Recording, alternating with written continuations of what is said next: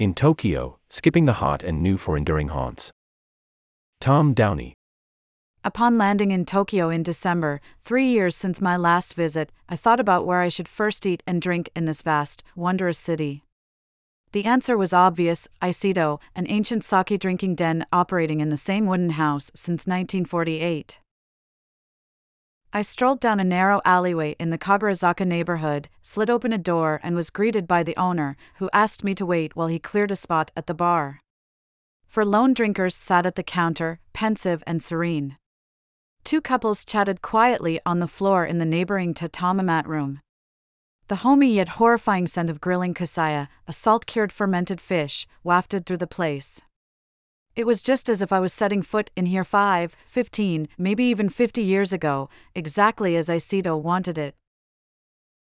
I found Iseto in a travel guidebook called the Tokyo Q Guide, last published in 2001. I started using the guide and first visited Iseto in 2005 when the Q Guide should already have been out of date. But over the years, I have found this lovingly curated paperback guide, now 22 years old, to be remarkable because it predicted the future, identifying not the newest, coolest places, but selecting what would last. Food and drink focused travelers seem always to be after what's best and what's new but establishments like Iseto offer a persuasive counterargument that we should instead seek out what has endured, locales that express a distinctive eating and drinking culture and offer insights into a region. Spanish customers like to congregate around a bar where everyone can converse, Japanese adore a place where they can be comfortably alone. Locations that reveal the most about a culture have often lasted not just a few years, but a few decades. The long term survival of old school places like Iseto is an accurate barometer of how much a city has been able to stay true to itself and resist the onslaught of the hot and new, often bywords for globalized sameness. As Tokyo frantically knocks down and rebuilds itself, a process that greatly accelerated in the run up to the Olympic Games held in 2021 and continues apace today, the many thousands of oddly shaped, often ancient spaces located underground, upstairs or down narrow alleyways, containing classic places like Iseto, are threatened by this wave of redevelopment. Behind Iseto's low counter, the master knelt, clad in an indigo cloak. He tended sticks of red hot charcoal used to heat sake, lowering metal vessels into a small sand pit that surrounds the coals in order to warm the brew. Modern bars have for decades been using thermometers to get the temperature right. At Iseto, they use their bare hands, trained by years of practice warming these same flasks, feeling the metal on their skin, and test sipping the sake, the only one served here for 70 years. But you don't come to Iseto just for the food and drink. You come for the evocative, transporting atmosphere, and because, unlike many other bars this old or this nostalgic, it remains a living, local place with rules that you disobey at your peril. If customers' voices become too loud, the master shushes everyone, and they shut up. No photography is permitted. This is a drinking den, but of a peculiar kind. Last order is at 8:40 p.m., so it can only be the prelude to a longer evening or a pit stop before going home, not the site of a night-long debauch. Continuing my quest, I visited Fukube, another Q Guide favorite, located in a bustling neighborhood a couple blocks east of Tokyo Station. The main room, with just a handful of seats in front of a narrow bar counter, was full of suited salarymen. I squeezed into the last stool and ordered sake tapped from a barrel before me and a serving of grilled mackerel with grated daikon. There were a few changes since my last visit, the lighting was brighter.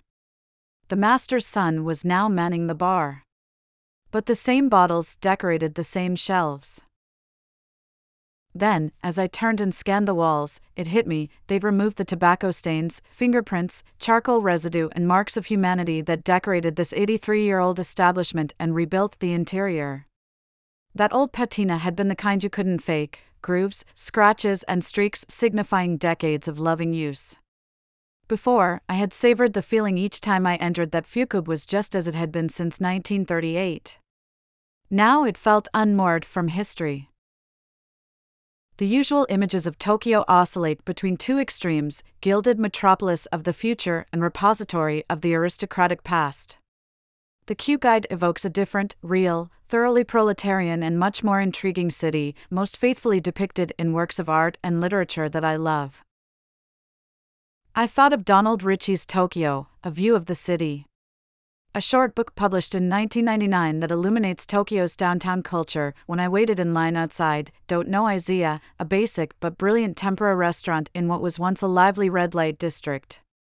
Yoshihiro Tatsumi's magnificent graphic novel, Abandon the Old in Tokyo, a collection of stories from 1970 focused on the city's post war, working class culture, came to life when I ducked into Yuzen, Sakaba, an izakaya located on the far eastern side of Tokyo. I trailed two salarymen, obviously a little tipsy, into the steamy space. The counterman said to them, with no greeting or preamble, Have you been drinking? We had a few, the men replied. Get out, the counterman said, authoritatively, and that was it. Yuzen may be cheap and loud, but they too have their rules. You can get drunk there, but you don't enter if you're already inebriated. Unlike the precise, manual sake temperature control of Iseto, at Yuzen the staff circulates with giant flasks of cheap, hot sake, filling glasses as fast as customers can drink. Handwritten menu items hang on every inch of wall space. Waiters scream to the kitchen, and food emerges lightning fast to soak up the drinks. Yuzen serves comforting dishes like daikon stewed with monkfish until tender, dressed with a yellow streak of spicy mustard.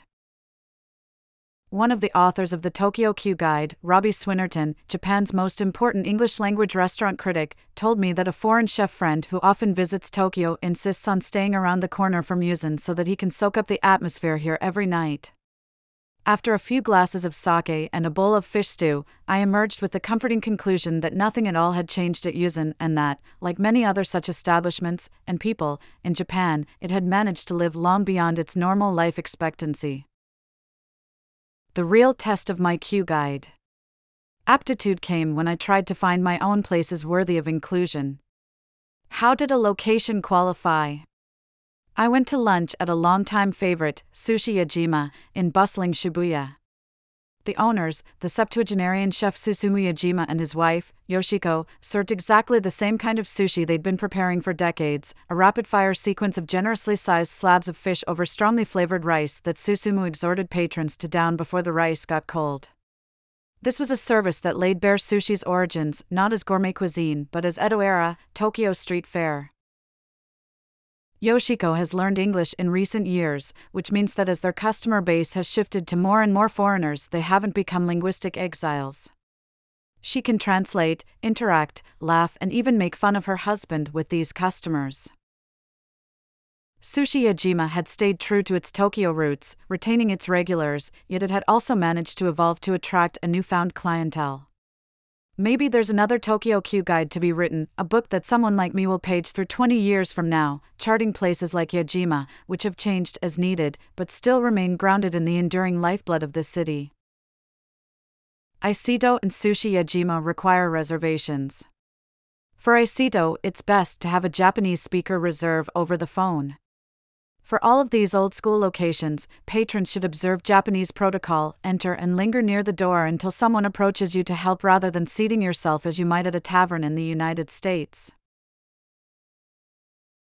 Follow New York Times Travel on Instagram and sign up for our weekly Travel Dispatch newsletter to get expert tips on traveling smarter and inspiration for your next vacation.